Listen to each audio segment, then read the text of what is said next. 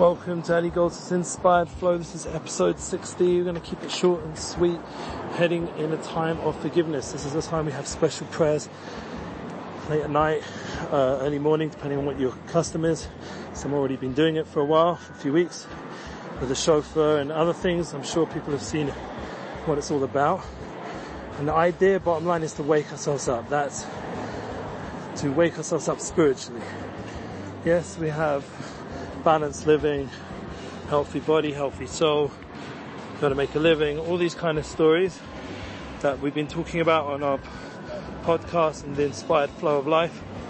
We've also now got to wake up our soul a little bit, push it out there, get the soul strong so we can bring down a new year that's a blessing for both physical, emotional and spiritual.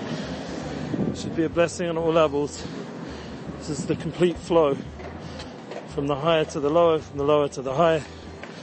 These are deep concepts, but just to say in short, the waking up means to simply not to sleep physically, too much sleep. It's not going to be happening during this time period. Personally, I'm off to the Ukraine, and I remember last year in Uman, the 60,000 other Jews approximately, we were not sleeping much at all, especially when I was with Nissim Black and we're going from place to place. Shows all kinds of people. It's interesting, and there wasn't time for sleep. Um, and that's the concept of waking up. That there's so much to do in this world. We have our mission, and our mission should, as much as we have to keep healthy and balanced, we also have to be focused and passionate about our mission. And at certain times to just step on the pedal a little bit. Like we said, the idea of running and resting, this is a time to run. So I hope everyone had a restful shoulder so you can get running this week. What have you been running?